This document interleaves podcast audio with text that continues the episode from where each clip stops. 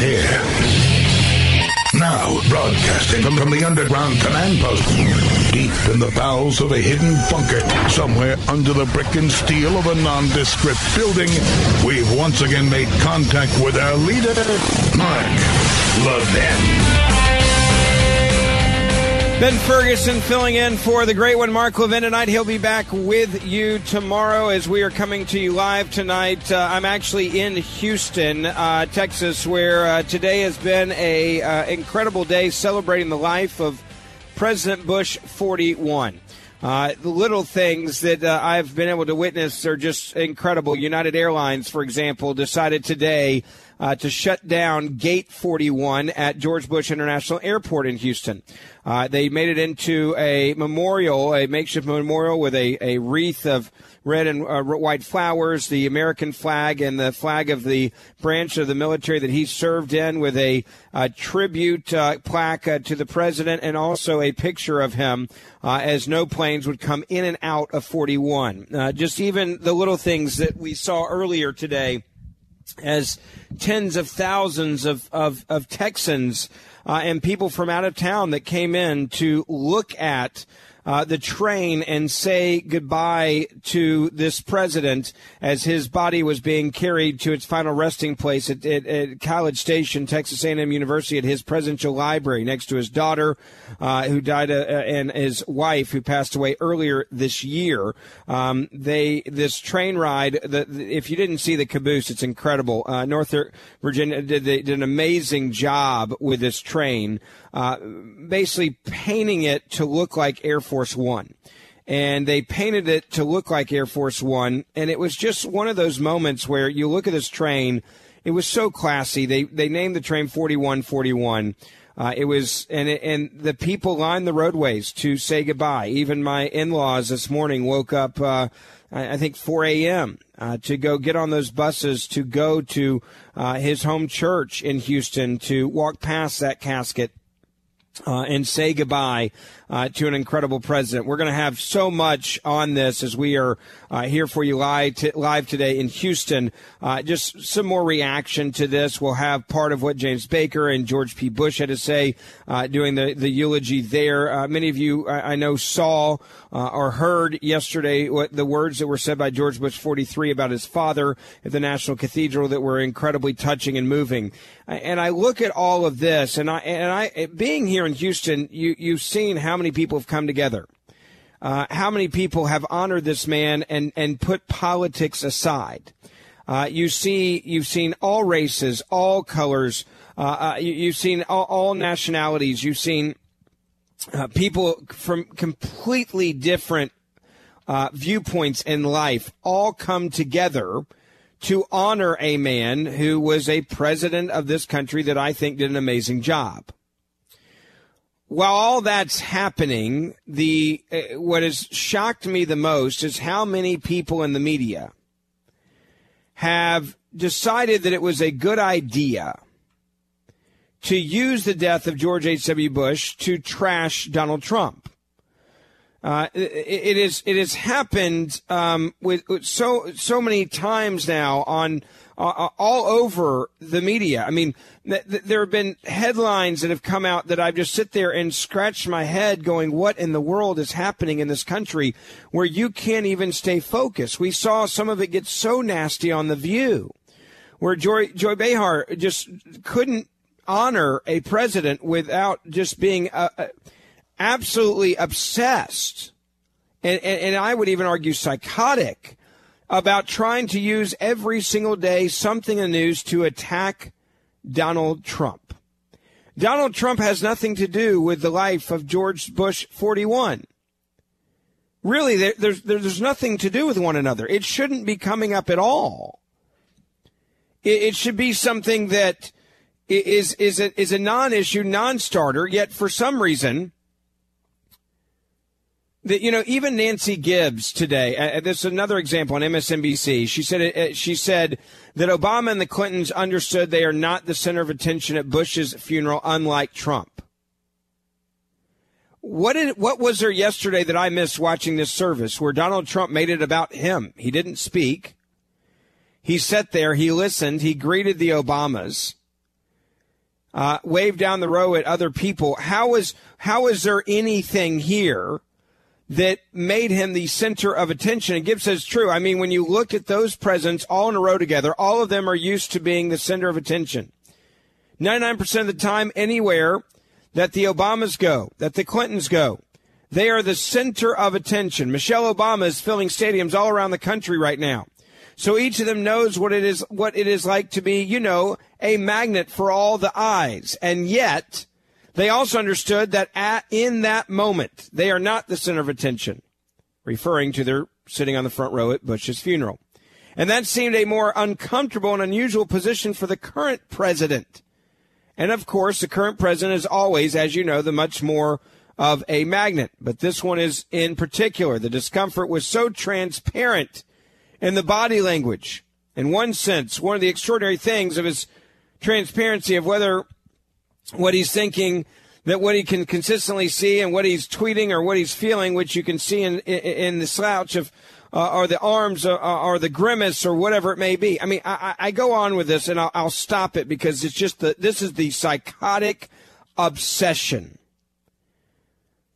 by the media and Nancy Grabb's example. This man can't even sit there and say nothing without people attacking him. This man literally cannot even sit at a funeral where he says nothing and sits there and listens to stories and says nothing without people actually coming about and attacking him, saying, well, you could tell in his body language that really he was obsessed with this being about him, which is, which is what I would refer to as there's a certain point when I watch TV, when I look at the TV screen, I just say to myself, and by the way, I've been doing TV for years. I mean, I, have been a, a, conservative commentator at CNN now for going on six years. I've been doing TV since I was 17 years old uh, on, a, on a guy show named Bill O'Reilly. Uh, I, I have been around a lot of people who actually do believe they should be the center of attention or trying to be. I've been around multiple presidents. I've worked on three different presidential campaigns. The idea, and, and when I watch this on TV, I, I look at it, I'm like, now you're just making you know what up. Donald Trump went to a funeral and Donald Trump honored a president. Donald Trump met with the family. Donald Trump honored the, the Bush family. And if there's any moment in time where, in my opinion, and, and you may disagree with this, but there's any moment in time where this president got it right and everybody should be getting him credit is dealing with his funeral. He didn't make it about himself. He didn't talk to anybody else. He didn't do anything outside the ordinary. He didn't do anything wrong. He did everything right. And somehow, everybody, the, the media still acts as if just sitting there saying nothing is now, well, you could tell it was uncomfortable for him. You could tell that he really just didn't want to be there or didn't know how to act. You could tell from his body language. Are you insane? This is your obsession with him. This is, this is how crazy it's gotten. This is how psychotic the media has become, where at all costs, no matter what happens, no matter who dies, no matter what the story is, we must somehow connect it to attacking a sitting president of the United States of America, Donald Trump, who we hate, which is absolute. I mean, this is, this is not just narcissism. It's childlike. You know, when you hear people that, that, that constantly can't let an issue go, you know, when there's a friend you avoid or a family member you avoid because they can't get over something that happened 20 years ago, and you're like, oh my gosh, please live life, get over it. They moved on. Why haven't you? That's what I feel like in this relationship. It's like they can't get over the fact that Donald Trump is the president of the United States of America. They can't get over the fact that he's actually, and, and one poll today had a 50% approval rating. They can't get over the fact that he's actually done amazing things to this country. And so what they've decided to do is, is, well, we'll even take George Bush dying that has nothing to do with Donald Trump and we will figure out a way so that we can continue to attack Donald Trump. Nancy Gibbs, a great example. The Obamas, the Clintons, they seem comfortable, but you could just tell Donald Trump didn't seem comfortable sitting on that front row because it's all about him. What? Like you're just making it up now. You're you're you're literally just making it up as you go. I I, I just, Mr. Producer, do me a favor. There's a montage that came out a couple of days ago and this has been continuing since its montage because you would have thought when some people like myself and Mark and others uh, started calling them out on it. When you saw Joy, Joy Behar at The View trying to take a, a, moment where on the screen of The View it was talking about the life and the memories of honoring President George H.W. Bush, you would think that when people saw the backlash of her then att- using that moment to attack Trump that they would have stopped. No, they've doubled down on it. And here's just some of the media, how they've been covering this. Mr. Producer, play it. But what becomes undeniably obvious with every bio run about Bush 41 is that stark contrast between these two men. Over the last two years, deviancy has continued being defined down by this current president, his cronies, his supporters. Look, Donald Trump is 180 from who George H.W. Bush is. The world looked to George Bush because he was a leader respected. He had proven himself. This president has yet to do that. This president that we have now is trying to unravel everything that he did and Obama did. I think he's doing this because he feels he has to do it. I, I, can't help but wonder if there was a thought bubble over Donald Trump's head just now, what he was thinking. I have to imagine he was thinking, how much longer do I have to stand here? We may not approve of this current president, but that doesn't diminish one's respect for the office. Because there are a lot of things about George H.W. Bush that maybe people now appreciate that they didn't appreciate the time. And it just gives you a sense of the of the, of the, of the big character of, of the man and and and the contrast with the, the small character we see uh, we see today. George Bush believed in the institutions of government, which I think too is another reason why this moment to remember and to compare and contrast is so important because our institutions are so under siege right now by the government itself. And that is why we celebrate George H.W. Bush's legacy and fear the next two years of Mr. Wild White House ride. I mean, what? Did you hear how many people were uh, clearly mind readers? Oh, I'm in the head of the president. I really am the one who knows what he's thinking. I'm the one that that, that that that knows what he's thinking. And I could sit there and I couldn't help but think in his head, what would the bubble be above his head? Like I'm tired of standing here. There was nothing about the body language of Donald Trump that it for a moment made you think that he didn't want to be there. Donald Trump likes George Bush 41. He was there to honor him, just like every other president. But no, no, no, we've got to just attack this president. I want to get your reaction to all of this. Uh, 1 877 381 3811. 1 877 381 3811. Ben Ferguson filling in for Mark Levin, the great one. He'll be back with you tomorrow. You can also tweet me your comments as well uh, and send me messages on Facebook at Ben Ferguson Show on Twitter, at Ben Ferguson Show on Twitter, Facebook, Ben Ferguson Show on, on Facebook as well. We'll be right back. Mark Levin.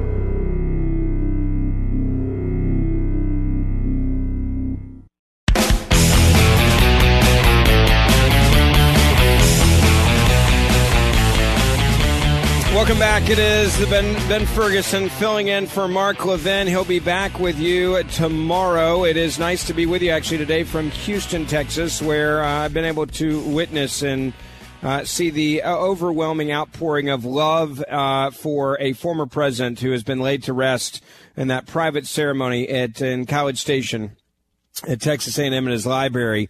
Uh, there are so many different people that talk about this president. There was literally tens of thousands of people uh, that got uh, out of work, got out of their cars, and stood by those train tracks today is uh, President Bush 41.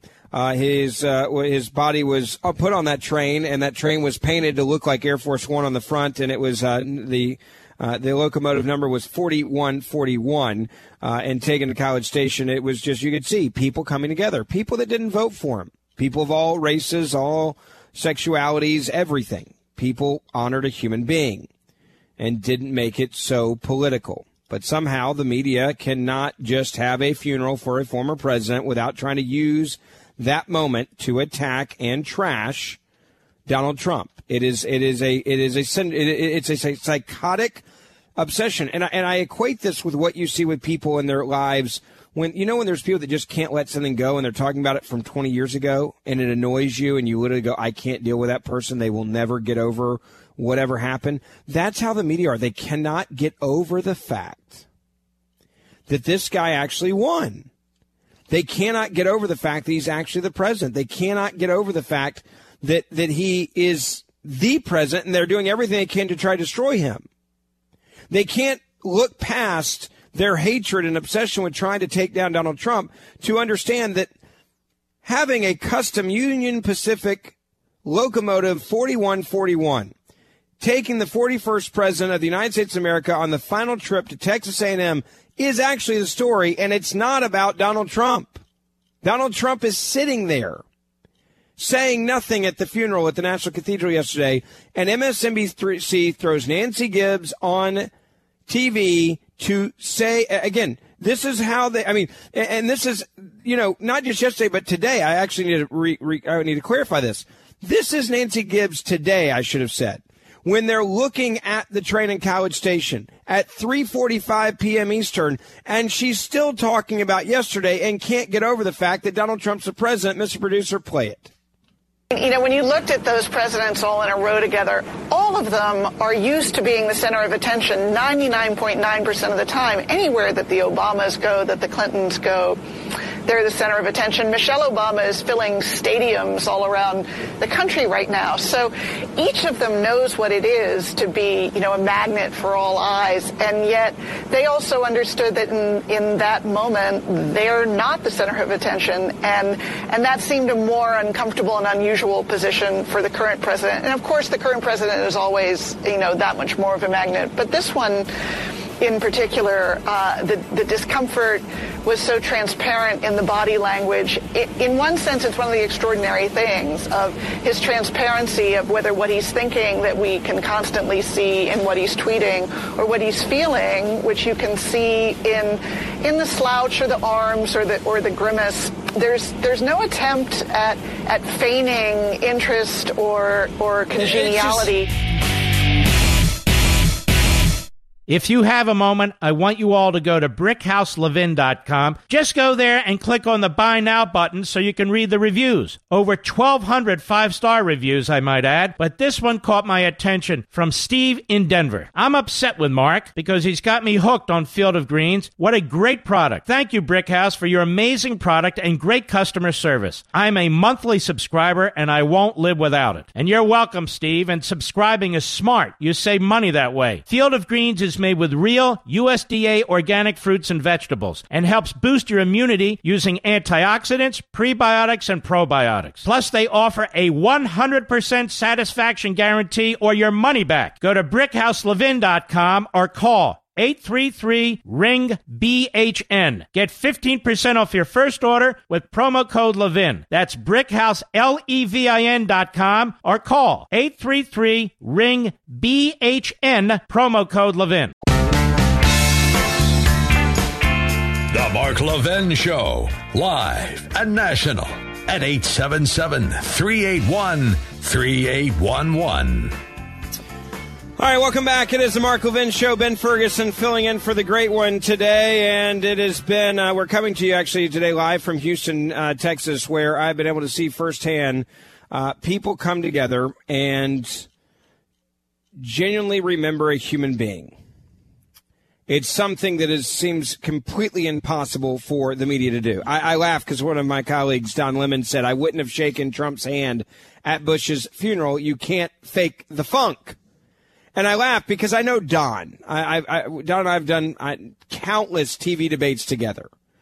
But he declared that he would not have shaken the hand of President Trump at former President George H.W. Bush's funeral, saying he can't fake the funk.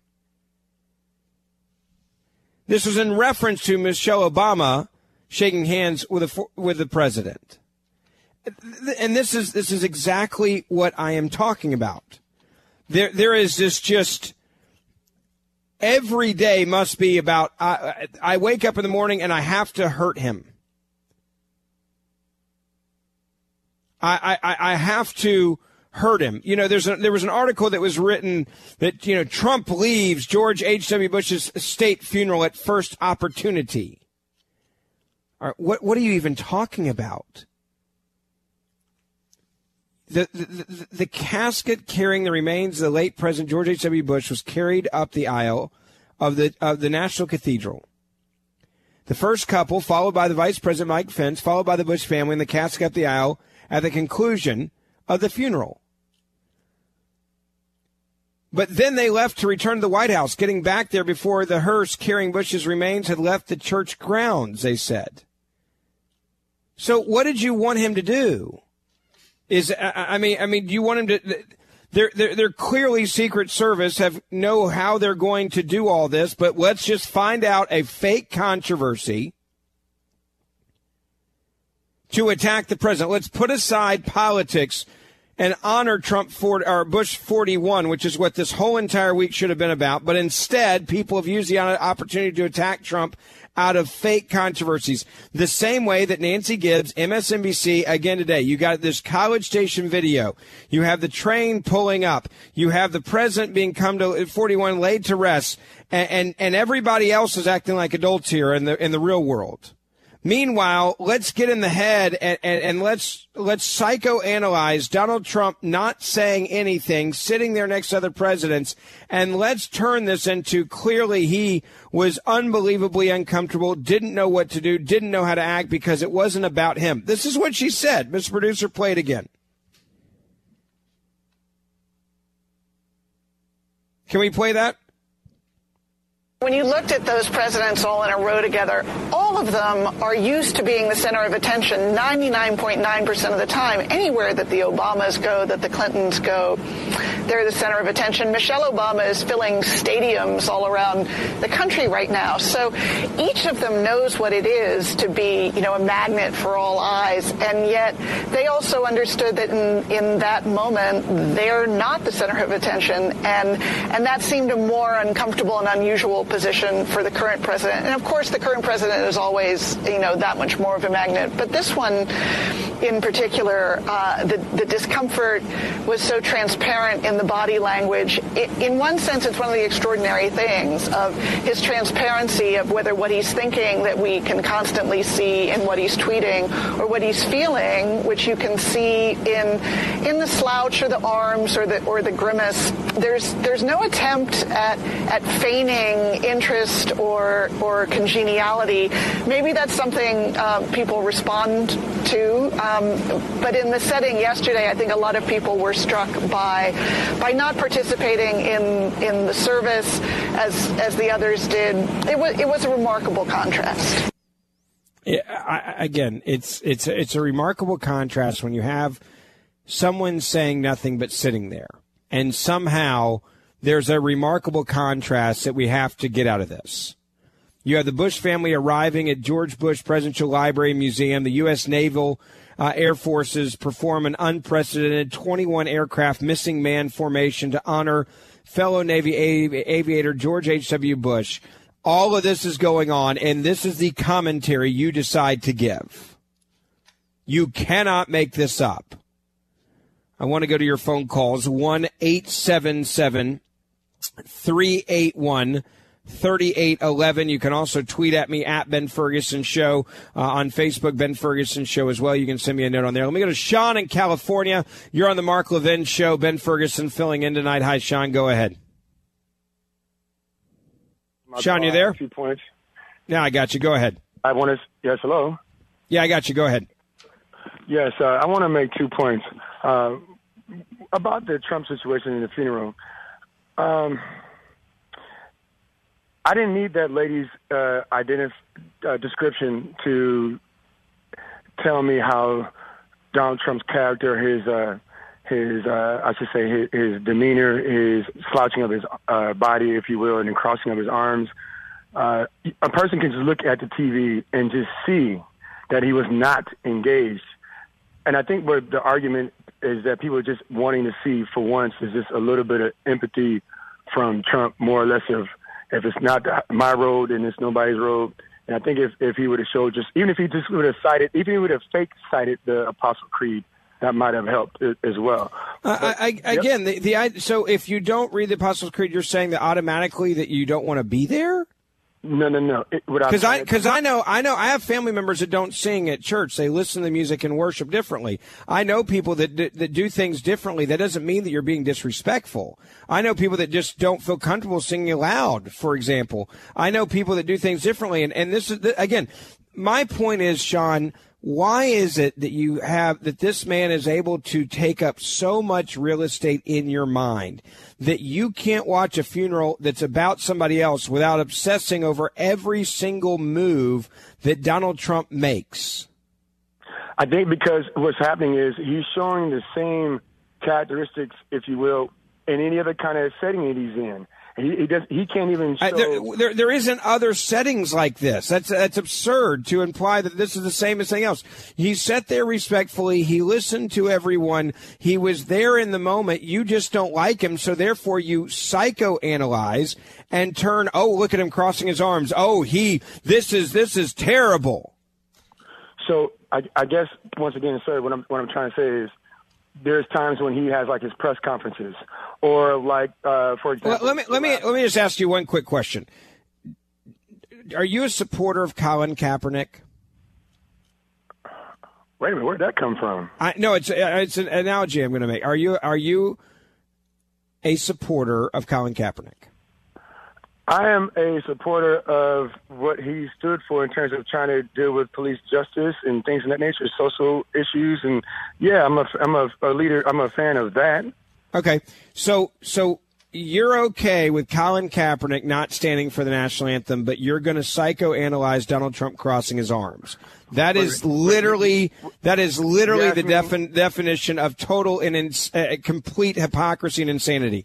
You're okay with Colin Kaepernick not being a part of the national anthem and advocate for it and support it, but Donald Trump crosses his arms at a funeral, and you're going to psychoanalyze that and say it's terrible. Wait a minute. You, you asked me if I. I am going to say goodbye. I'm done with you. I can't. I can't handle the, the, the BS level coming from you. I'm going to move on from you. Let me go to. Uh, let me go to David. You are on the Mark Levin show. Ben Ferguson filling in tonight. Go ahead. Hey, I thought it was a great eulogy. Everybody loved 41. Um, I think President Trump, he was there to show honor and respect only. The media creates false narratives and tries to tell you what to think. Um, they have an article on this. Doug Sittel, S-I-T-T-E-L, on Google. You click upload. Dude, I don't. I don't care about your page. Okay, I, what, like seriously, what's wrong with you? One eight hundred. These are the these are the nut jobs of the world. You're you're by the way, whoever the heck you are, you you are exactly the guy, and I hope we drop that. You're you're just like the media. We're having a conversation about the President of the United States of America and you want to self promote yourself? Are you crazy? No one, uh, uh, th- and this is exactly the same thing as the Democrats doing. You have a moment where you can show respect for another, for a president who has passed away, and you have to use that occasion to make it about yourself and then your personal agenda to assault Donald Trump verbally every time you're on TV.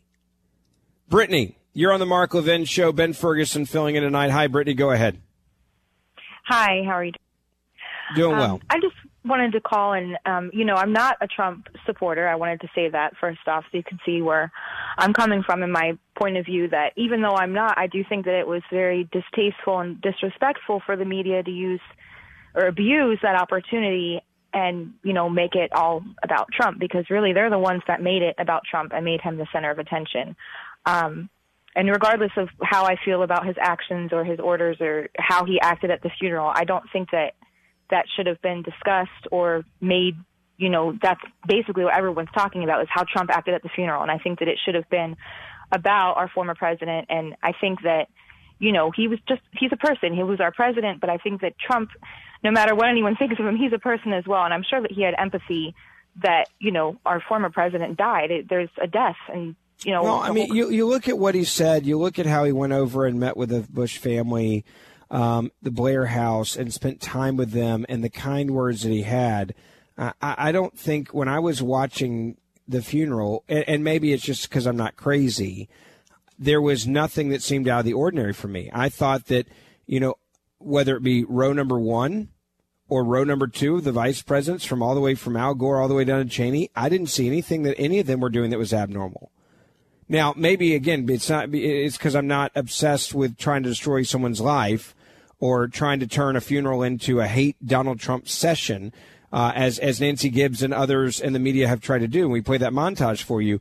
But this is th- th- these are this is the reason why so many Americans do not trust the media, and it's the reason why so many Americans scream media biased because fu- when you have a funeral of a former president and you use that to attack the current president, that is the that, uh, that there is no better example of the of, of the insanity of a press when they're willing to do this and and the pettiness. Even even with my good friend Don Lemon saying I wouldn't have shaken the president's hand, I would always shake the president's hand. And Barack Obama, I met him. I have no problem shaking his hand. He's the president of the United States of America. It's called being a grown up and, adult, and an adult. Agreed. I mean, it's just it's called being class, classy. I, I, I met I met Bill Clinton, and I walked up to Bill Clinton and was very kind to Bill Clinton. I don't agree with his policies. I don't agree with what he did with. With, with with an intern in the White House, but I wasn't going to bring that up. I wasn't going to say, "Oh, I'm not going to shake his hand because of what he did to Monica Lewinsky." He was a former president of the United States of America. Nice to meet you, Mr. President. Look forward to ha- you know enjoyed having dinner with you tonight. I even looked at him, Brittany, and said to him after dinner, I said, I'm going to have to leave here tonight and remind myself why I don't like you. And he busted out laughing. You don't always have to agree with somebody to be cordial or kind. And not everybody that disagrees with you, by the way, is evil. I don't think that Bill Clinton's evil. I don't think that Barack Obama's evil. I don't think that Al Gore's evil. I, I don't think that they're evil. I disagree with them on policy, but I also know they're a human being. Right, exactly. I mean, I've met Hillary Clinton multiple times. I met Hillary. I in fact, I saw Hillary Clinton a couple months ago in the green room at CNN. Hi, you know, nice to see you. How are you doing? We had a short conversation about Arkansas, where my grandfather's from. I'm from Memphis, Tennessee. There, there's no reason for me to be nasty to her. And this is what we've lost in this country. And it's the same reason why there are so many people that say, I'm done with these people. You can't even get the, you know, you talk about journalism just for one second. Journalism is dead because when you can't even get a funeral for a former president right, it is dead. Can we all agree on that? I mean, journalism is dead when you can't even get a funeral right, for goodness sakes. It's a funeral. It's a funeral of a former president, and you can't even get that right as a journalist. You can't even cover that the right way as a journalist. When you can't even accomplish that, journalism is dead.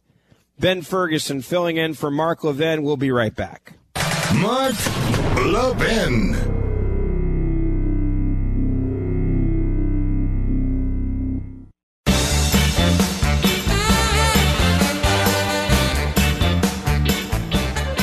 Welcome back. It is the Mark Levin Show. Mark will be with you uh, tomorrow. I'm filling in. Ben Ferguson. It's always an honor to fill in for the great one uh, tonight. And uh, we've got a lot to cover, including new uh, conversations that people are wanting to have, their obsession uh, with um, what to do with Saudi Arabia and should we do something with Saudi Arabia because of the death of that journalist. We're going to chat about that coming up.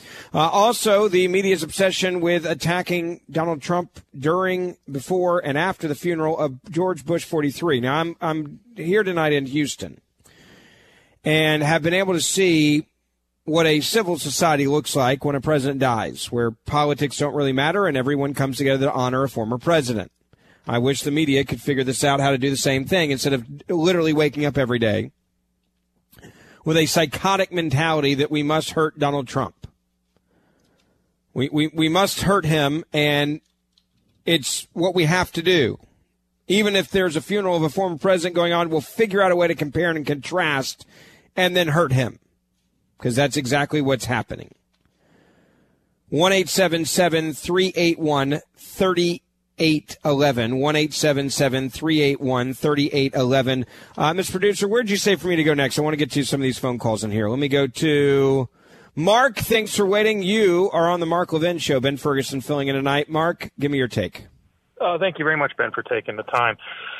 My opinion actually is uh, mainstream media is a, is a misnomer, uh, along with journalism. Now, I think media is many people as many people get their news from cable as they do from Yahoo, Twitter, YouTube, and Facebook. Uh, the media you choose is what ultimately is is the source of your information. So having a concept of mainstream media or the media as a single entity is a misnomer nowadays. It's a non sequitur. Secondly, my honest opinion, yes, the there are individuals who wake up every single day and do exactly what you suggested. Their their their modus operandi is to do what they can to paint Trump in a bad light and hurt him. That is terrible, but it is far from uncharted waters. Every single president, probably for the last 20 years, has gone through the exact same thing. People on the right did the exact same thing for Obama. During the State of the Union address, Sean Hannity accused Trump, Obama of saying something terrible about how insurance companies engage in activity because they're evil, and even played the clip that Obama says insurance companies don't do this because evil. They do this because it's profitable. And did they cancel this segment because of the misquote? No, they actually continued on with it. So it's it's not something that's one sided or another. It's, it's yeah, of course, but but remember this, Mark. Uh, look at Jeb Bush. Jeb Bush just put out a statement saying President Trump could not have been nicer or more gracious after my father died. You think the media is going to tell you that? No, because they're a bunch of hacks. They hate this president, and they'll do anything they can to destroy him. Hour two, Mark Levin Show, Ben Ferguson filling in. We'll be right back.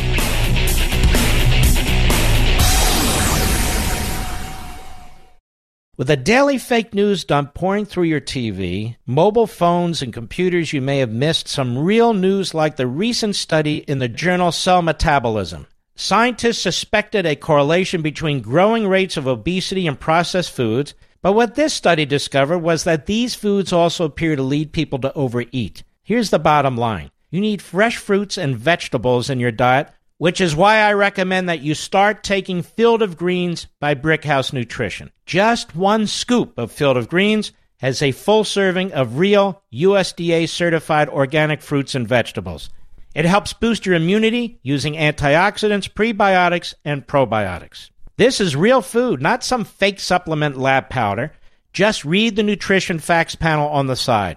Go to brickhouselevin.com, that's brickhouse, L-E-V-I-N.com, and you'll get 15% off your first order with the offer code LEVIN. You know you're not going to start cooking fresh fruits and vegetables, so let's not pretend. Just get one full cup of fruits and one full cup of vegetables every day with Field of Greens. Go to brickhouselevin.com, brickhouselevin.com, offer code LEVIN. He's here. He's here. Now, broadcasting from, from the underground command post, deep in the bowels of a hidden bunker, somewhere under the brick and steel of a nondescript building, we've once again made contact with our leader, Mark Levin. Welcome, it is the Mark Levin Show. Uh, ben Ferguson filling in for the great one tonight. Mark will be back with you tomorrow, and we've got an awful lot to chat about, including uh, the President of the United States of America, George Bush, 41, being laid to rest today uh, in College Station at Texas A&M at his presidential library. Uh, and what was a uh, incredible funeral with many of his friends talking uh, about his life, including his oldest grandson, George P. Bush. Uh, it was a day when so many Americans just came together to honor a human being. Uh, I'm broadcasting to you tonight from Houston, and I've been able to see firsthand how many people were lining up to pay their respects to a former president and to really line the, the roadways and the railways of that incredible train that was painted to look like Air Force One uh, with 4141 on the side. Uh, that locomotive will be coming back, they say, to Houston. They're trying to figure out now, because of so much fanfare around it, what they're going to do with that locomotive uh, and maybe even put it at the presidential library. Uh, the president uh, uh, of the United States of America, however, has become the center of attention. And I'm not referring to Bush, I'm referring to Donald Trump.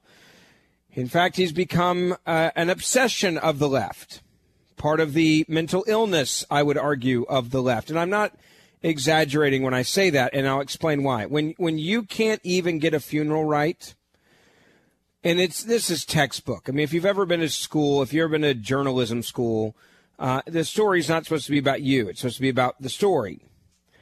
if there's any subject matter in college, in journalism school that is just textbook, basic textbook, uh, it would be covering a presidential funeral. Really, nothing else matters.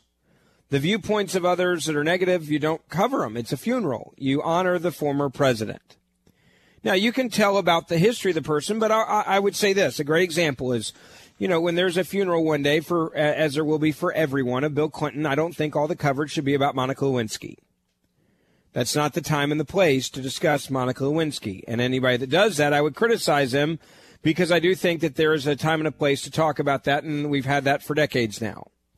But if you, if you, on the day that you're laying him to rest, you're just somebody you just keep harping on. Well, you know, I know he's, a, I know he was a president, but, and then you start using Monica Lewinsky in the blue dress you're a hack.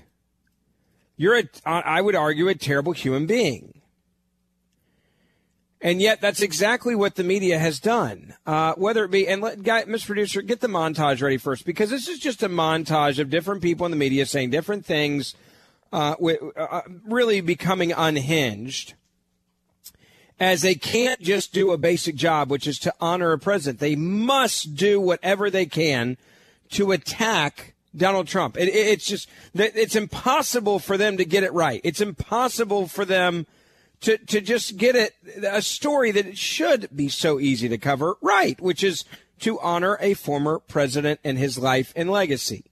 So listen to this montage. This is all over the country, all different news channels, and this is just some of the highlights. And we don't even have all of them, but here's at least part of them. Listen to this. But what becomes undeniably obvious with every bio run about Bush 41 is that stark contrast between these two men. Over the last two years, deviancy has continued being defined down by this current president, his cronies, his supporters. Look, Donald Trump is 180 from who George H.W. Bush is. The world looked to George Bush because he was a leader respected. He had proven himself.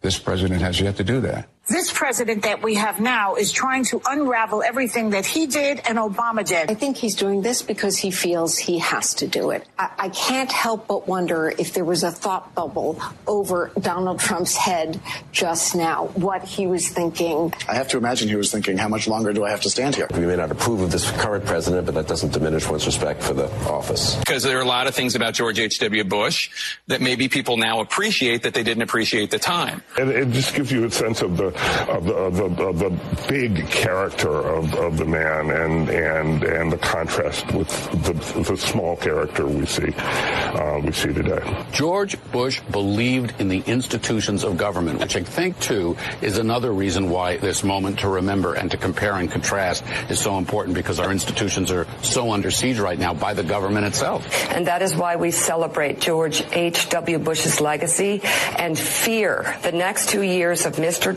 Trump's wild White House ride. I, I mean, how tone deaf, how sick do you have to be in the head to think that it's appropriate to take this moment to put your own personal obsession and hatred towards another person and interject it into the conversation? Uh, MSNBC today, 346 in the afternoon, when the Bush family and the casket of President Bush are, are rolling into College Station, Texas to be laid to rest. So, Mr. Producer, get, get that Nancy Gibbs audio ready because I want you to hear. Uh, again, this is another example of instead of just looking at this moment, honoring this president, talking about how many people came out to honor this president on the roadways, on the rail, railroad tracks, standing there saluting, taking pictures, uh, uh, you know, and, and, look, I'm I'm here in Houston. I can tell you if there's anything that people aren't talking about today, it's actually the politics. All people, all races, national, everything, we're all coming together to honor the life and the legacy of a former president. That's what they were doing. And yet, uh, Nancy Gibbs on MSNBC is saying this. Listen to it. When you looked at those presidents all in a row together, all of them are used to being the center of attention 99.9% of the time. Anywhere that the Obamas go, that the Clintons go, they're the center of attention. Michelle Obama is filling stadiums all around the country right now. So each of them knows what it is to be, you know, a magnet for all eyes. And yet they also understood that in, in that moment, they're not the center of attention. And, and that seemed a more uncomfortable and unusual position for the current president. And of course, the current president is always, you know, that much more of a magnet. But this one in particular, uh, the, the discomfort was so transparent in the body language. It, in one sense, it's one of the extraordinary things of his transparency of whether what he's thinking that we can constantly see in what he's tweeting or what he's feeling, which you can see in in the slouch or the arms or the or the grimace. There's there's no attempt at at feigning interest or or congeniality.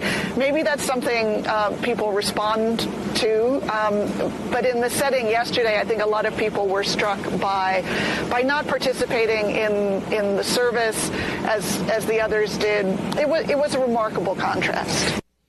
I mean, this is when you just sit there and you just go, "You're making SHI, you know what up." That's what you're doing. You, you look at the pictures that came out of the White House of Melania Trump giving Laura Bush a tour of the Christmas decorations, and then Laura Bush spent time with the White House staff that she knew from her time as a resident of the White House and took pictures. It, it was a picture of two lovely first ladies, past and present, coming together, hanging out. You you know how nasty it got in the campaign between Jeb Bush and Donald Trump. When when Donald Trump kept calling him, you know, what, what was it, low energy Jeb? And, and, and it got nasty in the campaign. Everybody knows it got nasty. Even Jeb Bush put out a statement saying President Trump could not have been nicer or more gracious after my father died. But the media is not talking about that. Oh no, they're talking about, well, the President Grimace. Well, you know, I just couldn't sit there and the whole time that we're supposed to be honoring this guy, I just couldn't think, get past the idea that Donald Trump sucks. That's, that's what their coverage is. That's, that's literally what the coverage is. I want to get to your phone calls in here, get some of your reaction to this as well. One eight seven seven 877 381 3811 1 381 3811. Uh, by the way, many of you know that uh, we are on uh, Blaze TV. Uh, Mark Levin is, and uh, I have joined uh, what is now Blaze TV, CRTV, with my new show, The Ferguson File. So we talked about this, the media bias on The Ferguson File. if you are a member of CRTV, check it out there as well. let's get to your phone calls now. I'll go to, let me go to Darla. You are on the Mark Levin show. Ben Ferguson filling in today. Darla, you hear all this media attention, obsession, getting it wrong. Are you surprised? I thought Trump was incredibly gracious. I thought he was very kind. I thought he was, I think Jeb Bush's words say it well. President Trump could not have been nicer or more gracious after my father died. And that's coming from Jeb Bush, where they don't have a great history. They campaign against each other for the same job. Yes, Ben, it's very nice to speak to you. And I did listen to your first three callers, and of course, then my eyes glazed over because I'm like, oh my goodness, it's not about you and their callers. And um, I, as I told your screen caller, I'm sorry I forgot his name. He's a wonderful young man. I'm a veteran, and I know the protocols in the military.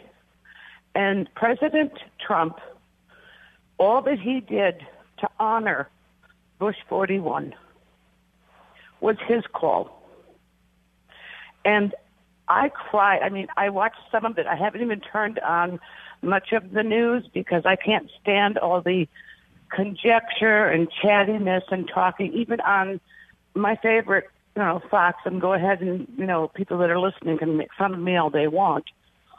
But as an American, when President or President Trump walked in there with First Lady Melania and saluted his coffin in the rotunda, I burst into tears. And I watched the service and I saw President Trump acting as anyone who has any grace and decency act at a funeral. There was no chuckling. There was no shifting of eyes. I didn't see the arm folding. Um, I don't see anger in that face. You know what I see in that face? I see reverence in that face. And all this chat and talk about how wonderful President Bush 41 was, will anybody please remember that Clinton's came into town and said, it's the economy, stupid. And I was so offended that you would speak that way because he wasn't speaking to the American people. He was calling President George Herbert Walker Bush an idiot. And there was even one, um, I don't know if it was Newsweek or Time that had something on the cover about the wimp factor. Well, I, the, Larry O'Connell, uh, Connor, who fills in here uh, for Mark as well, he wrote a great piece today uh, in the Washington Times about what you're just describing, which is, you know, the media now acts like they love George Bush 41. They've never loved him. They they they tore him to shreds, ripped him apart, and cost him the White House as much as Ross Perot did. And now they're like, "Oh, we all loved him." No, you didn't. You were you you were just you, you ripped him and I mean, you did everything you could to destroy him. And now they act like, oh, we love him. He was such a statesman and a great man. It, they, they, they love him after. It's amazing how they try to rewrite history about, and then and then they use their fake love for George Bush 41 to then attack Donald Trump because they clearly cannot stand him either. Use it as a cudgel to beat the president, and it is President Trump. And I love that man. I actually was a Cruz supporter but once President Trump was the nominee, I said, well, then I'm getting behind him. And as, as a lot, as a lot of conservatives did. A lot of conservatives did exactly what you just said there. You're absolutely right. There are so many conservatives that said, all right. And, and look, I think that's what you, you know, Jeb Bush's comments about Donald Trump and the way that he treated the family this week uh, Darla, I appreciate your phone call, is, is, is again showing that you can put politics aside. You can put that aside and be human beings. You, you can just honor a man without making it controversial, which the media could not do this week. They refused to. They could have just covered the story, which is that a former president died and we, and we tell his life story. They couldn't hold it together to even pull that off. Terry, you're on the Mark Levin show. Ben Ferguson filling in tonight. Nice to have you. Go ahead. Hey, Ben. How are you? Terry, do me a favor. Hold on. I just realized I got a hard break here. We'll come right back. I'll get to you. Much more coming up on the Mark Levin show. We'll be right back. Mark Levin.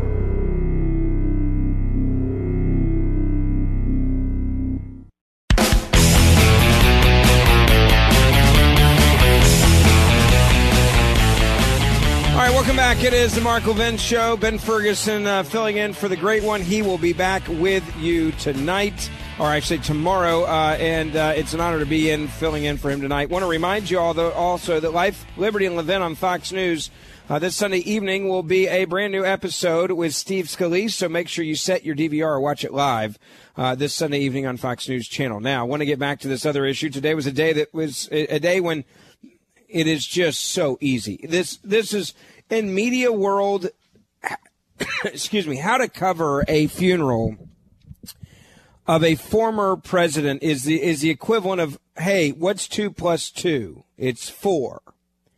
It's the equivalent of what's your name? Ben Ferguson. It's the easiest story out there to cover. It doesn't get any easier than this. It, it, I mean, it's it literally doesn't get any easier than this. How do you cover a former president's funeral? You cover their life, you cover their legacy, you talk to their friends, you share the warm stories about them. You don't make it political in nature. It's a non-political political event. It's a funeral of a former president. You honor the human being. You take the politics out of it. This is the easiest one to get. And and even those in the media who are liberal on a day like today, they even know, like, hey, look, guys, we can't, we can't, we got to tone it down. All right, let's get this one right. Let's not have any egg on our face. Let's not make this contentious.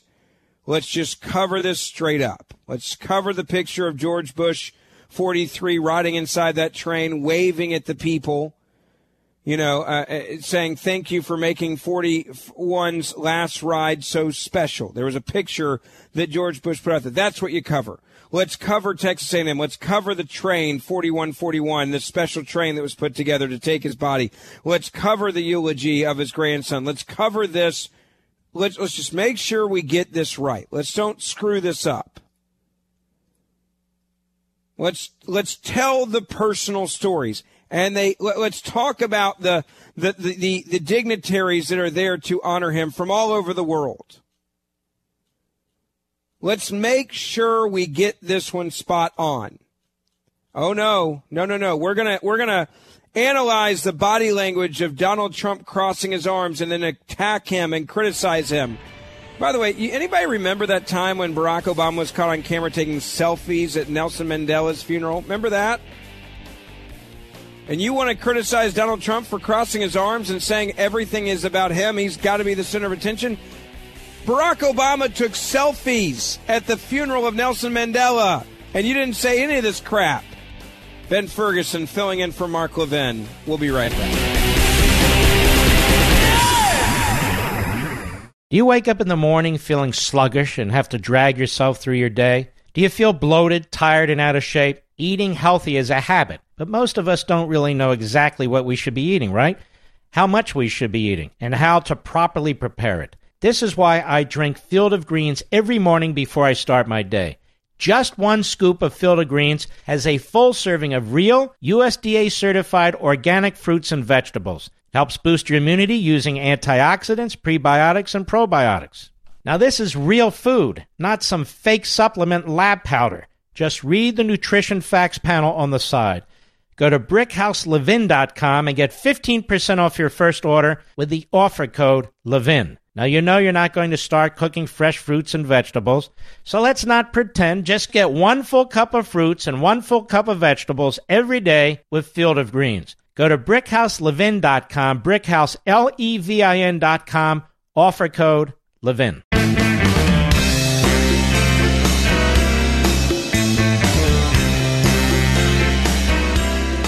Love him or hate him or really, really hate him. The Great One is on the air at 877 381 3811.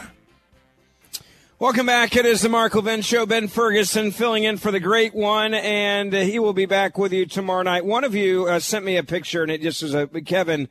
Well done, sir. It said, "Hey Ben, remember when the mainstream media?" Uh, was not so upset about Obama, who was obviously making Nelson Mandela's funeral service all about himself, taking selfies. Remember that when, when, and there was a lot of people that saw this on TV. He was at a funeral taking selfies. The same people that say that the president's this funeral and and Miss Producer get get Nancy uh, Gibbs uh, because this fits so perfectly. Talking about how the Obamas, the Clintons understood they are not the center of attention at Bush's funeral.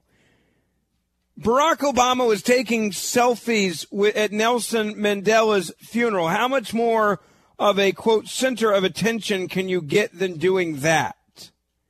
But Nancy Gibbs says just from body language alone, not from any words, not from anything else, that, that Donald Trump clearly couldn't handle being there and it not being all about him Again, listen to Nancy Gibbs, MSNBC. Incredible. Here it is. When you looked at those presidents all in a row together, all of them are used to being the center of attention 99.9% of the time. Anywhere that the Obamas go, that the Clintons go, they're the center of attention. Michelle Obama is filling stadiums all around the country right now. So each of them knows what it is to be, you know, a magnet for all eyes. And yet they also understood that in, in that moment, they're not the center center of attention, and and that seemed a more uncomfortable and unusual position for the current president. And of course, the current president is always, you know, that much more of a magnet. But this one, in particular, uh, the the discomfort was so transparent in the body language. It, in one sense, it's one of the extraordinary things of his transparency of whether what he's thinking that we can constantly see in what he's tweeting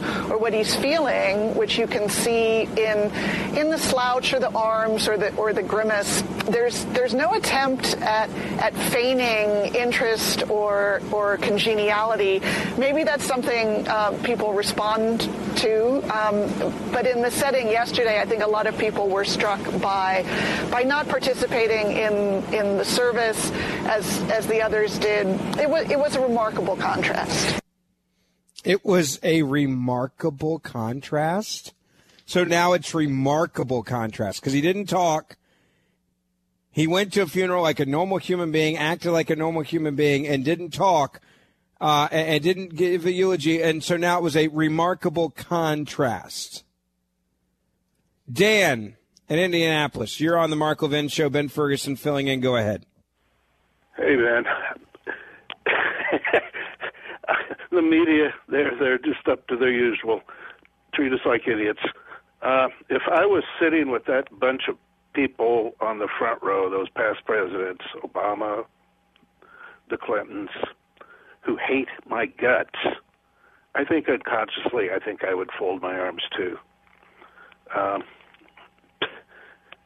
they make a lot of it, and uh, I don't even know if he was conscious that he was doing it. But you know, it uh, to me, it's a normal reaction when you're with people that you know darn good and well hate your guts and would destroy you in a heartbeat. you know, uh, it's just you're sitting in the pew there with those with everybody there. He crosses his arms, and they go in here and they say, "Oh, it shows disinterest. It shows that he's defensive." No, it just shows he crossed his arms. I don't think it's anything but that, Dan. Could be. I, I, I, think he crossed his arms. There's no ar- uh, there's no armrests. So if you look at those chairs, there's no armrests. So he crossed his arms. What's wrong with crossing your arms? Why do we have to psychoanalyze everything that he does? Why can't he just be a normal human being at a funeral without arm- armrests? And so he crosses his arms. I've done it. It's, yeah. it's arm crossing. Get over it. I mean, I, I, this is these are the types of subjects that make me want to cuss, and I'm not going to do it. But it's just I want to I want to throw things at the TV and be like and just be like, you're an idiot, you're an idiot, you're an idiot, you're an idiot. All of you are idiots. I mean, we got body language experts like this is E Entertainment News. Like, oh, did you see Donald Trump cross arm? What does it mean? Let's go to psycho crazy person number one. Tell us what it means. Let's go to an analyst of psychoticness number two. Let's go to number three. All of this stuff is all fabricated and made up. Uh, I can't argue with you. Not a bit. Thank you, Dan. Appreciate the phone call. By the way, if you want to see the picture I'm talking about with Obama, uh, I just put this up there. It says all the media attacking Trump for crossing his arms at the funeral, saying it was um, unpresidential. Just remember Obama at Nelson Mandela's memorial. I, I, put it up there. It's just you can you can you can see it there and you decide for yourself. Look at the picture. Ben Ferguson show on, on Twitter. You can see it there. You decide if that's presidential. Just just look at it and see if it's pre- if you think this is presidential at all.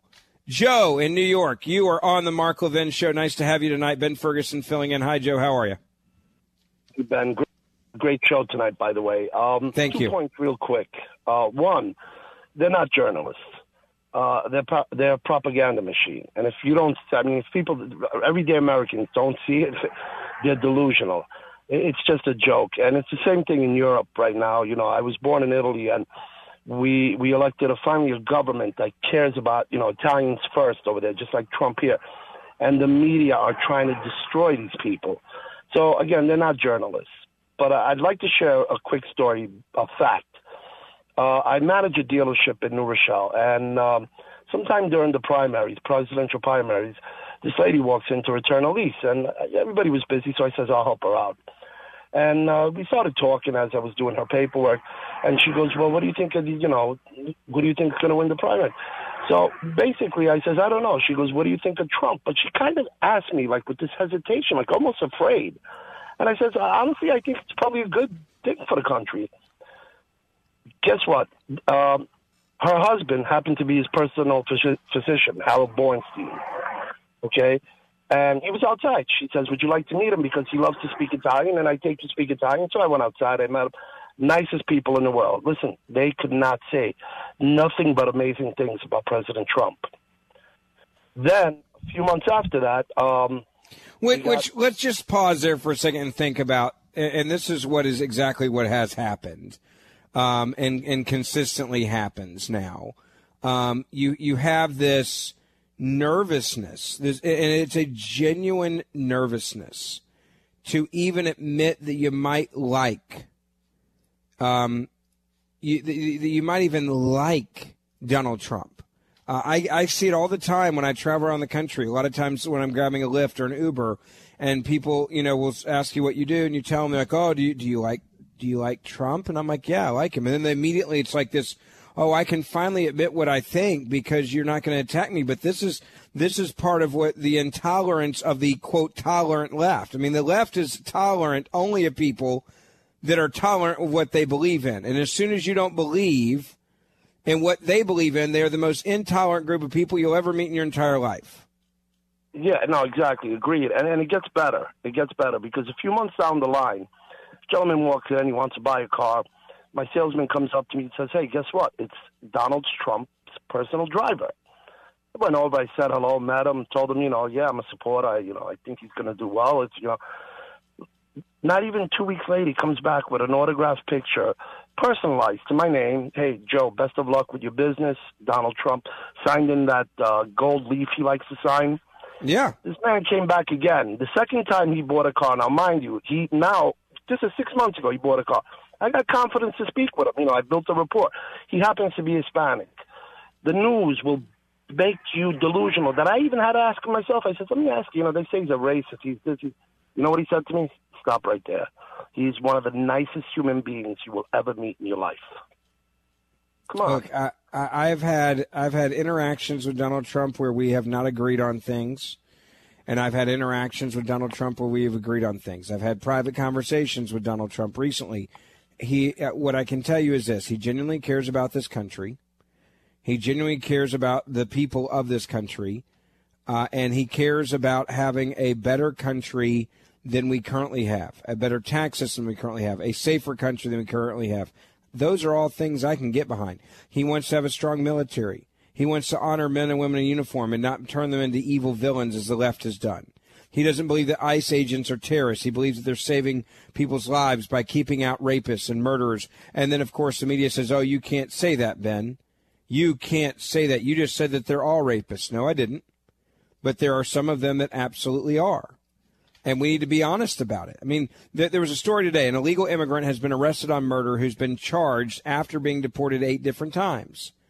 This illegal immigrant was arrested for allegedly shooting and killing a coworker in Oregon. He's been deported at least eight times. He's a 52 year old. He was arrested uh, on murder charges. The two individuals worked together at a at a creamery in Oregon, a town in northeastern part of the state. They had a wrong running, uh, apparently, dispute. Investigators believe that the illegal immigrant shot the man on the 26th while riding a tractor. Officers were able to locate him and arrest him the day after the shooting, but the suspect had fled to Washington State, where a SWAT team apprehended him in a local hotel. And this is a guy that we had de- de- deported out of this country eight times. And Donald Trump's point about building the wall and border security is this is the guy you're keeping out with a border wall if we if we are deporting a guy eight times, which means we've caught him doing illegal things eight times, and then he murders an American citizen, that I blame that on the Democratic Party for not doing their job, which is to keep Americans safe and secure our border. That is their job. And they refuse to do it in the name of political correctness. And it's disgusting. It is absolutely disgusting. Joe, God bless you, and I appreciate your phone call.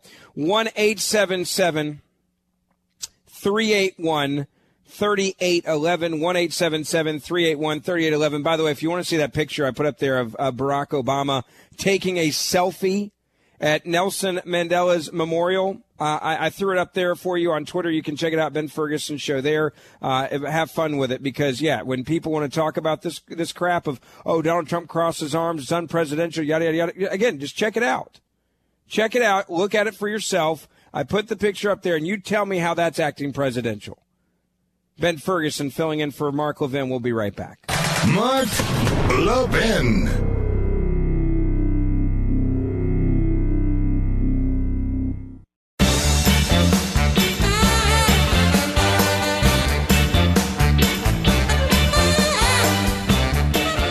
Welcome back. It is the Mark Levin Show. Mark will be back with you tomorrow night. Uh, tonight, you're stuck with me, Ben Ferguson. It's always an honor to fill in for the great one. We got a lot to chat about this evening, uh, including uh, the passing of the 41st President of the United States of America. What an incredible day as I'm broadcasting to you live from Houston. uh, tonight, and uh, just to see how many people came out to honor the former president, to talk about his life, remembering 41. Uh, seeing people come together, watching this uh, custom train that was painted to look like Air Force One to to take the former president back to um, College Station, Texas A&M, to his presidential library to see the tens of thousands of people just lining up on those train tracks uh, on the entire way uh, to see the the picture that President Bush 43 put out saying thank you to the people for you know lining that the railway and and just doing this. To see how uh, Melania Trump and Laura Bush spent quality time together looking at the Christmas decorations of the White House. Uh, seeing Jeb Bush, who Donald Trump and Jeb Bush did not get along during the campaign, uh, saying that the, the White House and the president personally did nothing but uh, show our family the utmost uh, respect, which goes against the narrative that the left wanted to be out there. The narrative uh, that the that this was that somehow there was this president dissed them or wasn't respectful. To see the media lose their minds over the president crossing his arms, to trying to say that somehow this president did something that was crazy uh, by leaving the service like normal presidents do first after the service was over. Seeing them try to analyze his body language and, and turn it into, oh, well, he was uncomfortable because the event wasn't about him. We're just getting, we're getting into the, the, the, the just the stupid nutso world here. And if there's any one story that the media should have got been able to get right, it's a it's how to cover a, a funeral of any president who dies. You don't talk politics. You talk about the individual. You talk about his family. You talk about his friends. You talk about his life. You don't try to turn it into a divisive moment. But all of these people, they, they, all they've been able to do is just is figure out a way to use one president dying to attack Donald Trump, the current president. It is crazy what they've been doing this week. Let me get to your phone calls. Uh, 1 877 381 3811. And, and so many, by the way, and I put this picture up there. I really do hope that you'll check it out. Um, I, I, put this picture up. One of you sent to me, uh, one of you the li- listeners, and you're absolutely right about this one. It said, you know, when all these people are criticizing this president, saying, "Oh, well, he crossed his arms at the funeral, and that was disrespectful, or that wasn't presidential. Do you not remember when Barack Obama was taking selfies at Nelson Mandela's memorial? Were you writing articles then attacking, you know, the president then, Barack Obama, for being, uh, quote, unpresidential? I, I don't think so. And don't forget, Jeb Bush, again, while they're trying to make this riff like Donald Trump dissed the, the Bushes or whatever, Jeb Bush said President Trump could not have been nicer or more gracious after my father died. Could not have been nicer. Just, again, just think about this.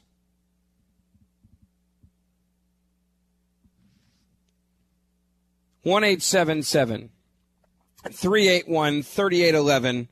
Let me go to Christine. You are on the Mark Levin Show. Ben Ferguson filling in. How are you? Hi, Ben.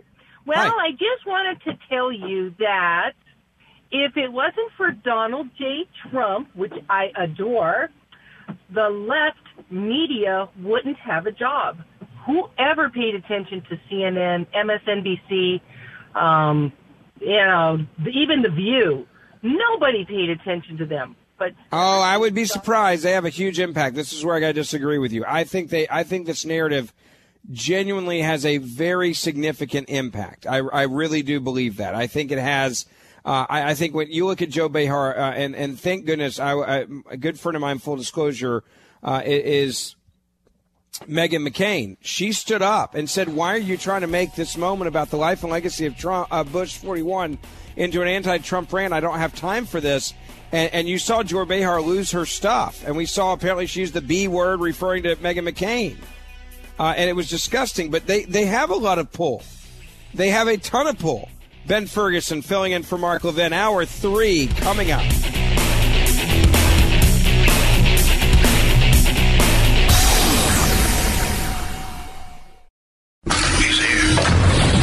Now, broadcasting from, from the underground command post, deep in the bowels of a hidden bunker, somewhere under the brick and steel of a nondescript building, we've once again made contact with our leader, Mark Levin.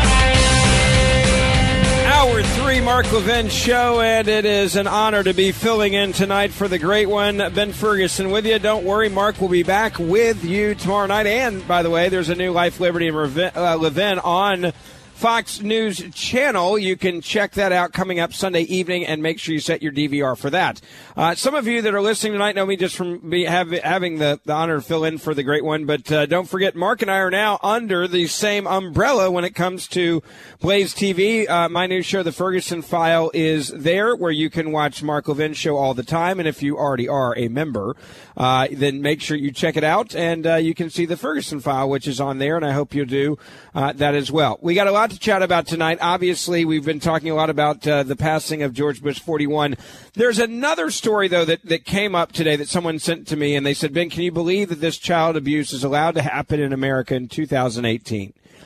And then they said this father should be arrested, and you need to expose this father to the world. Now, I don't want to give away too much of the story because I'm going to play it for you from how it, it appeared on national TV today. But there is a dad who has a daughter that got kicked off the bus for bullying. And the father decided to teach the 10 year old daughter a lesson. Now, I'll let you hear this story. And this is, I'm not mad at this dad. In fact, I kind of want to nominate this dad for Dad of the Year. Listen to this. Okay, this is video that an Ohio dad made, and he's driving behind his daughter as she walks to school. It's been viewed millions of times, and the dad says it's a five mile walk, and that the weather outside was 36 degrees, and that all of this is punishment because she got suspended from the bus. The school alleged that the little girl was bullying another student. This is not the first incident. It's the second incident for the year. Parents need to hold their kids accountable. So that was me showing how I'm holding my kid accountable. I'm not going to be another parent that's just going to brush the things under the rug and say kids will be kids. But it's getting mixed reviews online because some people say the punishment fits the crime while others say it seems harsh. The dad says that he would do the same again, but he hopes that other kids who see the video will also make the choice to be kind to other people, he said. Now, making your kid go to school, uh, walk to school, I, I don't have a problem with that. Um, you have a kid who is kicked off the bus for bullying. This is what a responsible parent actually does. In my in my opinion, this this should be a, a dad that this is not child abuse, and be like, oh, you can't do this to a little girl. All right, let's just talk about. I, I, this is the part I don't understand about feminism. Every single time that there is something that happens and it's dealing with a young girl, I hear the same thing being said over and over again. It, it, you play the the feminine the, the the the sex card of you can't do this to a little girl. She's just a little girl. Then I hear if we say there's a difference between men and women that you can't say that because that's sexist. Well, which way do you want it? Either either you treat boys and girls exactly the same and you don't say, "Oh, I'm playing the feminine femininity card now. It's unfair to to a young little girl." Uh, or, or, and then you can't have it the other way later on. Either pick what you want it to be and let me know what you want it to be. Which one is it? Are we treating men, boys and girls exactly the same way? Are we going to say that girls need to be treated with more TLC than boys? But you can't just use it when it's convenient to all the feminists out there. I'll start with that. Second point about this story. You have a father that decided that it was time for him to take matters into his own hands. You, you had a father who decided that it was time for him to teach his daughter a lesson because of what she had done to bully somebody on a bus and said, okay. And, and again, quote, this is me showing how I'm holding my kid accountable. After his daughter was suspended from the bus for bullying, a dad shot the video of the little girl work, walking five miles to school in the cold. It has millions of views and started a lot of discussions, including saying that this is child abuse. No, this is Father of the Year. You didn't put your child's life in danger. She wasn't walking at 50 below. Okay, so so don't don't don't don't turn this into something it's not. And, and cold outside. It wasn't a blizzard. It wasn't below freezing. It was cold outside. It's like that song that we're trying to ban right now. Baby, it's cold outside. That's literally the perfect song that they should have played on repeat for this little girl. Baby, it's cold outside. Well, don't bully people. Now, he's not making his daughter walk just five miles to school every day, so everybody calm down about that. This is not child abuse. This is good parenting. I would argue, first off, I'm just glad the dad's even there because we see the stats how many dads have just gotten out of being a dad. We've allowed the government to step in as the father and take care of the kids and pay for the kids' stuff, pay for their school, pay for their their food, pay for their clothing, pay the electrical bill. And so now we live in a nation where, and, and, let's deal with the minority community first off. This year, more than 75% of all African American children born will be born into single parent households because we have allowed fathers to no longer be fathers. We've allowed dads to not have to be a dad if they don't want to. We've allowed men to walk around and impregnate people and have no responsibility for impregnating them. This father says, I'm not doing it. This father says, I am going to take responsibility for my kids' actions. I am going to teach my 10 year old daughter, you don't go out there and bully people. I'm going to, I'm going to teach my daughter a lesson that she'll never bully again. And I'm going to make her walk five miles outside of my car and I'm going to escort her to school, but she's going to walk to school because she bullied a kid. This is, this is good old American parenting. God bless this dad for doing this and all these little snowflake crybabies out there. And all these, you're not doing your kids any favors when you don't discipline them. You're not doing your kids any favors when you don't discipline them. And all of these parents that are criticizing this father saying that this is some sort of child abuse. Well, you don't understand how uh, the long-term effects that this could have on this child. Long-term effects grow up. When you're 10 years old, you, you uh, walking to school one time, five miles is not going to have a long term effect on you. If you believe that, then you're an idiot. You're stupid. I, I, I mean, you're, you're just you're just stupid.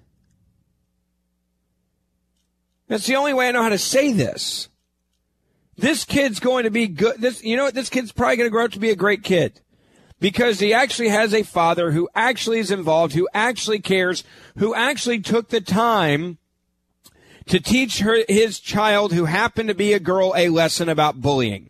And you want to talk about long, if you're, if you're one of those it's all about, you know, stopping bullying in this country, then you should be applauding this father for stopping the bullying of his own child. Because I guarantee you, after walking five miles to school, this 10 year old one knows who's in charge, and it's dad. It's her parents. That's the first thing. The second part about this is that this kid also is going to really think twice before she bullies somebody again because it's not worth it. And that five mile walk to school is going to have a significant impact on that kid's life in a positive way. And for all the parents out there that are soft on your kids, who don't spank your kids because it it teaches them to become violent. If I hear that another time, I'm going to barf. Then you should support this father even more because he didn't whoop this kid's rear end. You should be like, good for you. You didn't hit the kid. You made the kid walk. You got the kid, and, and, and I'll, hell, I'll quote, I'll quote Michelle Obama here. Michelle Obama should be all about this because this is all about the Let's Move campaign. You bully a kid, let's move. You're going to get some exercise, sweetheart. Five miles. You're going to walk to school. Don't worry. I'll be right behind you, encouraging you the entire way. And the father was right to do this. Why is it that every, so many people now criticize parents when they're actually parenting the right way? This guy should be nominated for Dad of the Year. You fast forward 20 years, somebody walks up to this 30 year old at that point and says, Hey, What do you think about what your dad did 20 years ago? That they're probably going to say the same thing I've said. Yes, that's a good. It was the right thing for him to do. I bullied someone. I never did it again afterwards. It made me think about what I did, the consequences for my actions, and I'm really glad I did it. That's my gut. What's going to have more of a negative impact? A kid bullying another kid and not getting in trouble for it, or keeping it up, or a father who stops the bullying of their uh, the, the child is doing on the bus by making them walk five miles to school. This dad is amazing. I, I would argue this dad is a hero for actually being a good parent. One eight seven seven three eight one thirty eight eleven. 1 381 3811. Ben Ferguson filling in for Mark Levin. We'll get your reaction to this all coming up. We'll be right back. Mark Levin.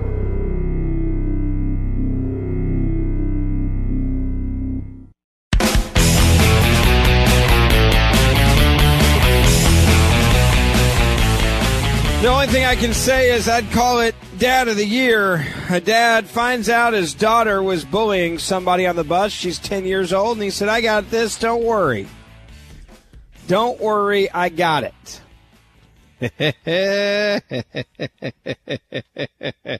what does he do? He decides to make his daughter walk to school five miles with him behind her in the car. I mean, come on. You can't tell me that's not awesome. Five miles, teacher, you don't bully anybody. That's exactly what should happen.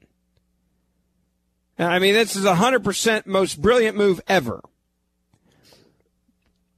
I want to go to your phone calls on this and see if you agree with me. And by the way, if you don't agree with me and you believe, and some people online are saying this dad should be arrested, this dad should, this is child abuse, uh, this is just a terrible thing that's happening here. All right, I, again, I'll get your, I'll get your reaction, and if you disagree with me, explain to me why this father didn't get, why this is wrong, why this is evil, why this is bad. Okay, explain it to me. One eight seven seven three eight one thirty eight eleven. Ben Ferguson filling in for the great one, Mark Levin. He will be back with you tomorrow night. Uh, in the meantime, let me go to Dave. Welcome. You're on the Mark Levin Show. Dave, I think this dad is amazing. I think he is someone that we should all be very proud of. I think he did the right thing here. You tell me what you think. Well, I certainly don't think he's the dad of the year if he raised a, a kid who's bullying, especially doing it and getting suspended twice. Um, well, hold on, hold on a second. Hold on a second. Have you ever? Do you have a kid? Yes, I do. Okay. Has your kid ever done anything wrong? Sure. Okay. Does that mean that you're a bad parent? No, it doesn't. Okay. Well, you just said you don't believe this dad should be dad of the year because his daughter bullied someone. That's that's the stupidest logic I've ever heard. Then you just agreed with me. Well, bullies are are not uh, born; they're raised. That's that is that is the biggest that's the biggest load of crap ever. I bullied somebody once and my parents didn't teach it to me. And when they found out, they opened up a can of whoop on me. My dad was a police officer. He never would have stood for that, didn't stand for it, and went after me when I did it and made sure that I regretted it and never did it again. Okay. Well, corporal punishment works on you. Having your butt kicked works on you. Right, but to, on- say that, hold on, to say that my kid. dad wasn't a good parent, or to blame my dad, like you just try to do, blaming this father, saying, "Oh, well, this dad shouldn't be dad of the year because his daughter bullied someone," is is incompetent logic. Kids have free will, and almost every kid I know does something stupid against their parents when they're younger. Your job as a good parent is to correct the course when the kid gets off the train track. Okay. Well, ca- calling him dad of the year because he he did this one thing that you saw when you don't know what type of parent he is is incompetent logic as well. No, I'm, I, I'm. What I'm saying is, is I think it's a. I think this father clearly understood that there was a course correction and a real life lesson that his daughter needed to learn. And five mile walk to school since she bullied somebody on the bus, I believe is a is a great act of parenting. A, a better life lesson would be to do uh, to ha- have a punishment that has something to do with what she did. um, that uh, you know teach her about bullying, why it's wrong. Um, make her go and and uh, work with You, people. you, and you, you don't think that? Hold on. You don't think that that was clearly shown in that situation? make her walk five miles to school has something to do with bullying? I think the two have nothing to do with each other. Please tell me. Please tell. Please tell me you're not this. You're not this naive. Uh, listen, uh, I've been in a job for 28 years where I've seen people bullied. I don't think that walking uh, five miles to school it's going to make her think twice, but I don't think it's going to teach her anything. I would rather she be taught. So, so, so you wrong. think sitting down and having a conversation with her is the way you do this? No, that's not what I said. I said make her work with with the types of people that uh that get attacked, with the types of people who are less fortunate. I don't know what she was bullying I, about. I, I just I think a five I think a five mile walk to school is a pretty damn good start. Five mile walk would solve everything, wouldn't it? Uh, Again, you don't understand. Yeah. Have you ever walked five miles when you didn't want to? It'll really make you think about your life. I totally get that, and I'm not saying that he's abusive. He can raise his kid any way he wants. I'm saying the more appropriate punishment would have been something that would actually make her see why what she did was wrong. I, I think walk doesn't do that unless you think she's thinking about it along the way. I think I think when you're 10 years old, uh, uh, there there is something to public shaming that can have a huge impact on your life. One eight seven seven three eight one thirty eight eleven. Again, if you disagree with me, I would be more than happy to talk to you about it. One eight seven seven eight one thirty eight eleven. Let me go to Frank. You are on the Mark Levin Show. Ben Ferguson filling in with you today. Nice to have you. Go ahead. Oh, I'm ready to shoot myself in the head with that last caller. Um, That's the snowflake Okay. parent. That's the, that's the parent that worries me. Like that, Okay, that, that is listen. actually the parent that terrifies me. Is the one's like, well, this is just wrong. You can't do that. This is just blah Okay, blah well- blah. It's crap. let me let, let me straighten let me straighten them out and get him to understand why the way he was thinking is totally asinine. All right, Now- do me a favor. Do me a favor. Hold on for me, Frank. I got the music. I'll come right back to you. Okay, I'm going to put you back on hold. Uh, we'll continue the conversation. One eight seven seven three eight one thirty eight eleven. I think this is Dad of the Year. If you disagree with me, I'd love to hear from you. Ben Ferguson filling in for Mark Levin. We'll be right back.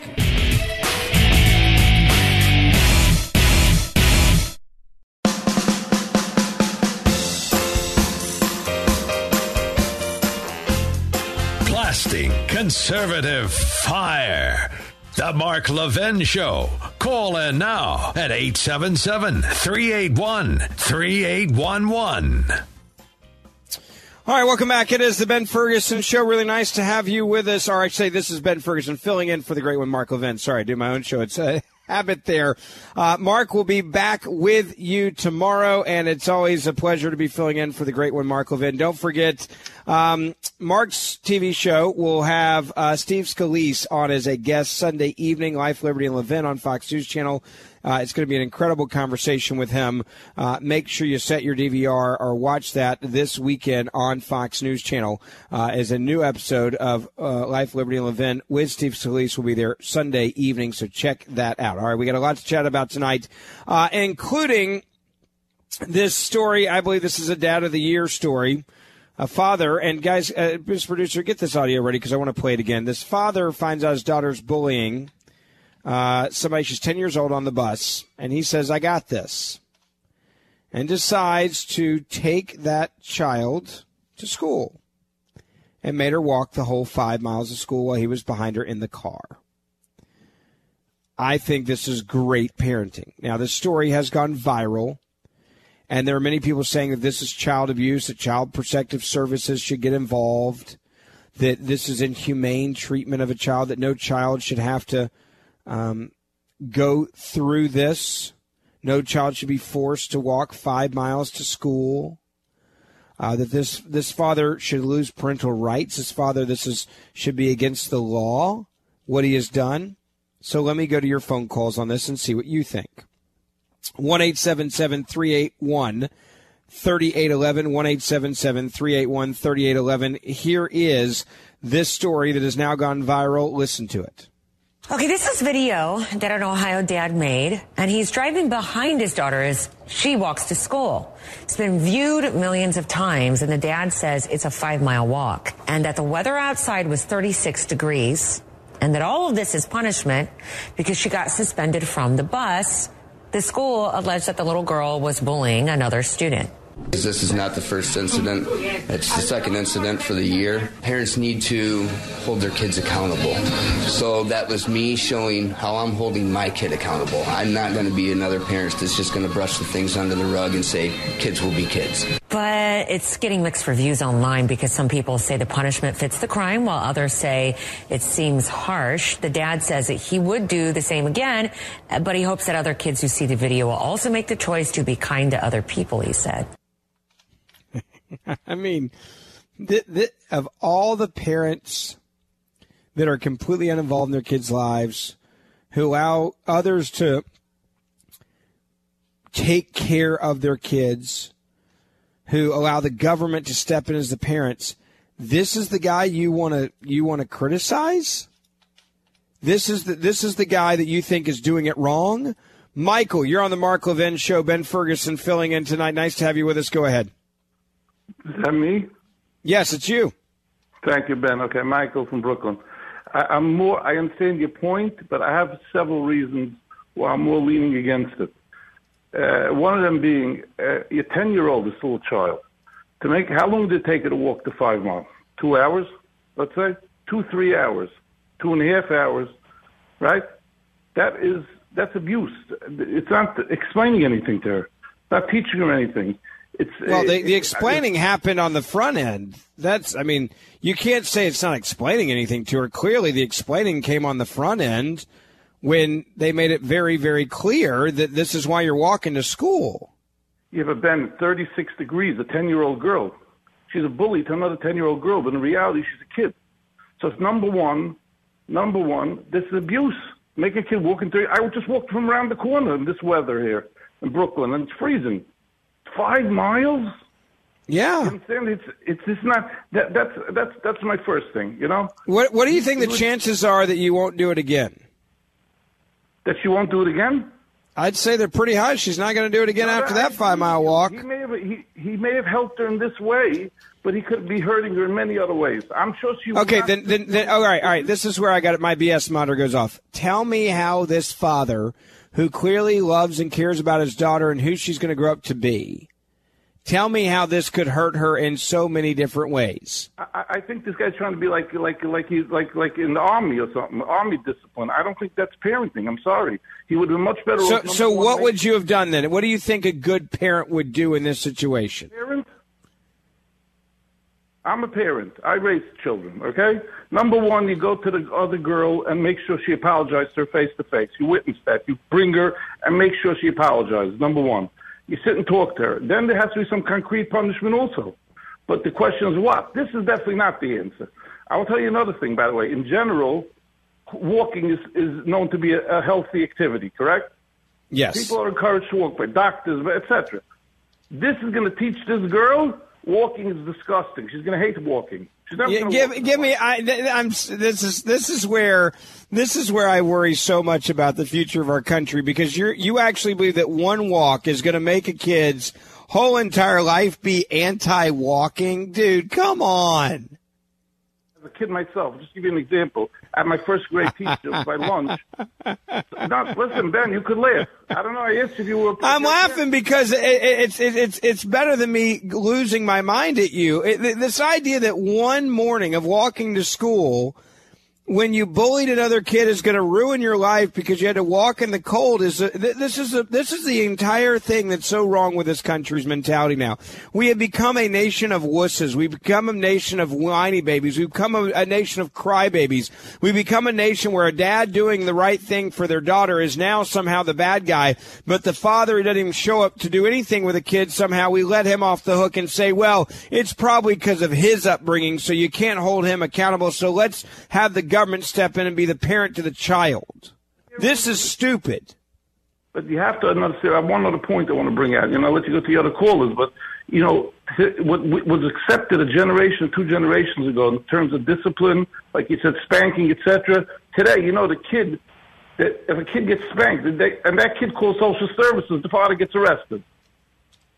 So part of discipline today is you have to go a little bit, even though it may be crazy and may not be the right way in the big picture, but you have to go. A parent has to go a little bit also, a lot actually, with the norms of society. Today, the norms of society change. There's different ways that I see my kids are disciplining their children different than I discipline my children.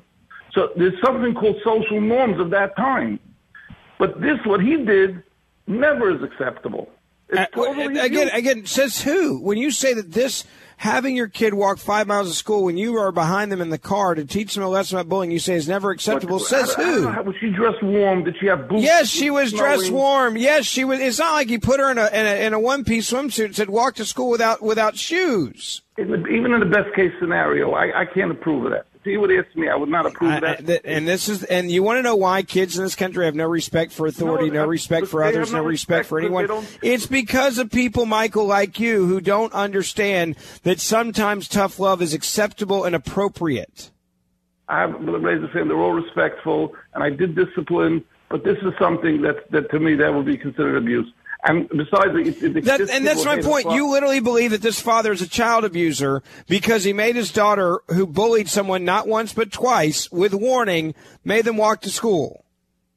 I'm not calling him an abuser. I'm saying this was an action of abuse. It's a different thing. I don't know the person. Let's call him a label.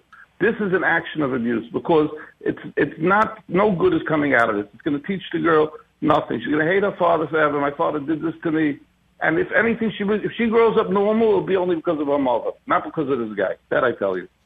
All right. But anyway, I- I- one of your other callers, I appreciate you giving me the time. Thank you. Good to talk to you, Michael. One eight seven seven three eight one thirty eight eleven. Uh, let me go to Eric. You are on the Mark Levin Show. Ben Ferguson filling in tonight. How are you? I'm doing great, Ben, and thanks for taking the call. Good to Uh, talk to you. Uh, it's great to be on. And I've got a few things to say, and I think you're going to agree pretty much with what I say. I was listening to your last caller. He thinks that making his daughter walk to school is abuse. I think he's got another thought coming. And you, you said two words in your response to him tough love. And that's the name of the game. 30 years ago, my son was 15, 16 years old. He decided, after he was out of control for quite a while, being uh, nasty, disrespectful, playing one parent against the other, you know the game. And this, of course, was in my first marriage, which ended. I'm sure the marriage played some part in his attitude. However, he appropriated the keys to his grandparents' house, which was fairly nearby, and when he was in the house, appropriated the keys to her car. They happen to be in Florida. So he decides he wants to go visit his girlfriend out in Suffolk County here on Long Island, and he starts up the car and he starts driving. Well, a very astute highway patrolman picked him up on the Seaford Oyster Bay Expressway, and many of our your listeners are going to know where that is, and said, you know, he was doing very nicely behind the wheel, but he didn't look like he belonged behind the wheel of a Jaguar. Well, I thank that officer for pulling him over, bringing him in, and then my ex-wife and I had to make a very tough decision. He's been out of control, and now he's taken it to the limit. What do we do? Do we take the officer up on his offer to release him, bring the car home, and nothing will come of it? Or do we decide we must have him arrested and let him go through the system for a while and find out what the consequences are? Because he's a youthful offender, we have a pretty good idea. We can work with the district attorney and we can keep this under the under the hat. Well, it all worked out. We had him arrested. He was arraigned. He spent the night in jail. But I, you know, it changed his attitude.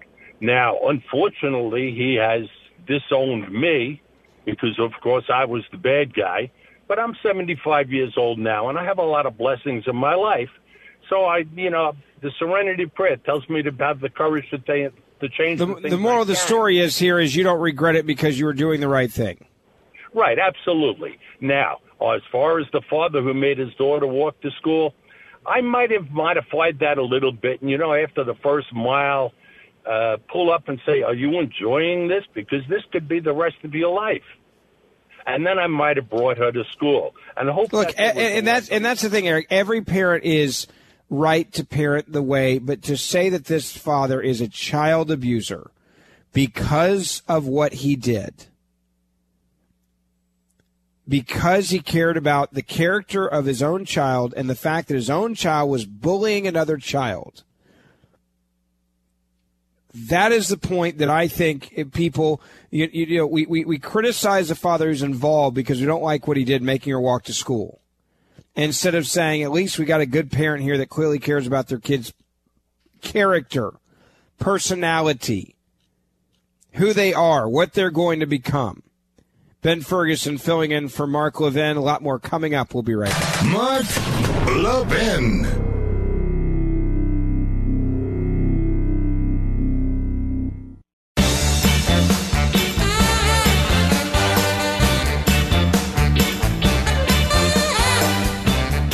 Back. It is the Mark Levin Show, and Ben Ferguson filling in for the great one tonight. Just want to say real quick, uh, Mark will be back with you tomorrow, and uh, I always it's an honor to fill in for him.